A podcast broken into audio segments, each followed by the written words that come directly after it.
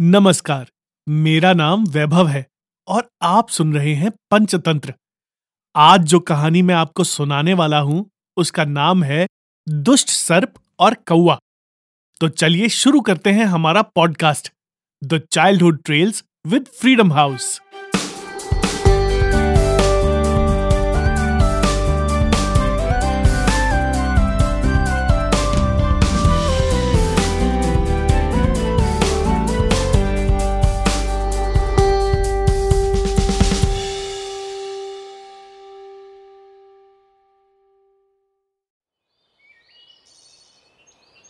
एक जंगल में एक बहुत पुराना बरगद का पेड़ था।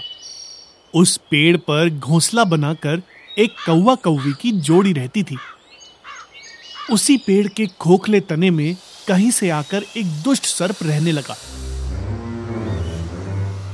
हर वर्ष मौसम आने पर कौवी घोंसले में अंडे देती और दुष्ट सर्प मौका पाकर उनके घोंसले में जाकर अंडे खा जाता।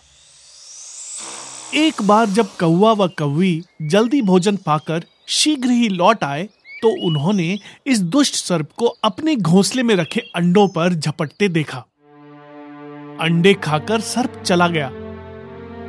कौवे ने कौवी को ढांडस बंधाया। प्रिय, तुम हिम्मत रखो।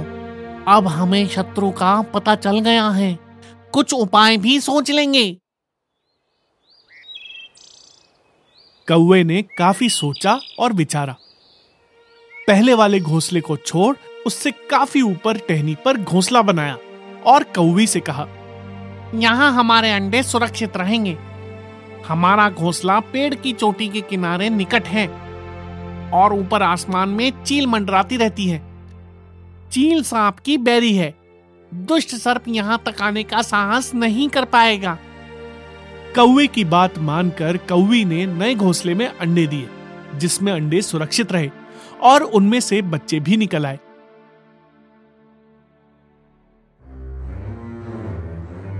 उधर सर्प उनका घोंसला खाली देखकर यह समझा कि उसके डर से कौवा कौवी शायद वहाँ से चले गए हैं।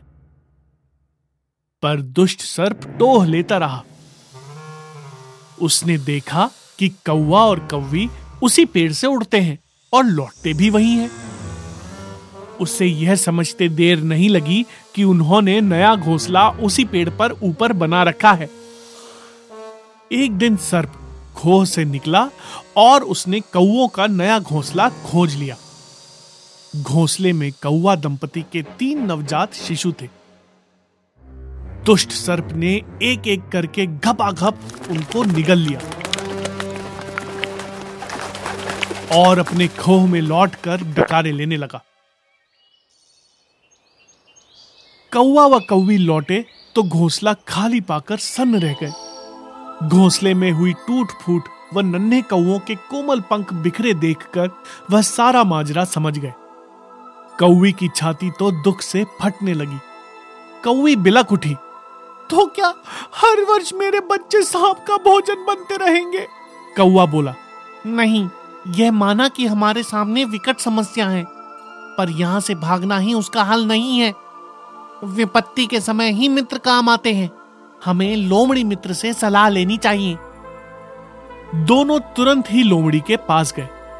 लोमड़ी ने अपने मित्रों की दुख भरी कहानी सुनी। उसने कौआ तथा कौवी के आँसू पहुँचे लोमड़ी ने काफ़ी सोचने के बाद कहा, मित्रों तुम्हें वह पेड़ छोड़कर जाने की ज़रूरत नहीं है। मेरे दिमाग में एक तरकीब है, जिससे उस दुष्ट सर्प से छुटकारा पाया जा सकता है। लोमड़ी ने अपने चतुर दिमाग में आई तरकीब बताई। लोमड़ी की तरकीब सुनकर कौआ कौवी खुशी से उछल पड़े। उन्होंने लोमड़ी को धन्यवाद दिया और अपने घर लौट आए। अगले ही दिन योजना अमल में लानी थी। उसी वन में बहुत बड़ा सरोवर था। उसमें कमल और नरगिस के फूल खिले रहते थे। हर मंगलवार को उस प्रदेश की राजकुमारी अपनी सहेलियों के साथ वहाँ जल क्रीड़ा करने आती थी। उनके साथ अंगरक्षक तथा सैनिक भी आते थे। इस बार राजकुमारी आई और सरोवर में स्नान करने जल में उतरी तो योजना के अनुसार कौवा उड़ता हुआ वहाँ आया। उसने सरोवर तट पर राजकुमारी तथा उसकी सहेलियों द्वारा उतार कर रखे गए कपड़ों व आभूषणों पर नज़र डाली। कपड़े के ऊपर राजकुमारी का प्रिय हीरे व मोतियों का विलक्षण हार रखा था। कौवी ने राजकुमारी तथा सहेलियों का ध्यान अपनी ओर आकर्षित करने के लिए काव काव का शोर मचाया। जब सबकी नज़र उसकी ओर घूमी तो कौवा राजकुमारी का हार चोंच में दबाकर ऊपर उड़ गया। सभी सहेलियाँ चीखी, देखो देखो, वह राजकुमारी का हार उठाकर ले जा रहा है। सैनिकों ने ऊपर देखा तो सचमुच एक कौवा हार लेकर धीरे धीरे उड़ता जा रहा था। सैनिक उसी दिशा में दौड़ने लगे। कौवा सैनिकों को अपने पीछे लगाकर धीरे धीरे उड़ता हुआ उसी पेड़ की ओर ले आया। जब सैनिक कुछ ही दूर रह गए तो कौवे ने राजकुमारी का हार इस प्रकार गिराया कि वह सांप वाले खोह के भीतर जा गिरा। सैनिक दौड़कर खोह के पास पहुँचे। उनके सरदार ने खोह के भीतर झांका। उसने वहाँ हार और उसके पास में ही एक काले सर्प को कुंडली मारे देखा। वह चिल्लाया, पीछे हटो, अंदर एक नाग है। सरदार ने खो के भीतर भाला मारा। सर्प घायल हो गया। और फुफकारता हुआ बाहर निकला। जैसे ही वह बाहर आया, सैनिकों ने भालों से उसके टुकड़े टुकड़े कर डाले और कौवा कौवी को उस सर्प से छुटकारा मिल गया। इस कहानी से हमने ये सीखा कि सूझबूझ का उपयोग कर हम बड़ी से बड़ी ताकत और दुश्मन को हरा सकते हैं। बुद्धि का प्रयोग करके हर संकट का हल निकाला जा सकता है। सुनते रहिए पंचतंत्र, मेरे यानी वैभव के साथ, सिर्फ़ हमारे पॉडकास्ट पर, जिसका नाम है the childhood trails with Freedom House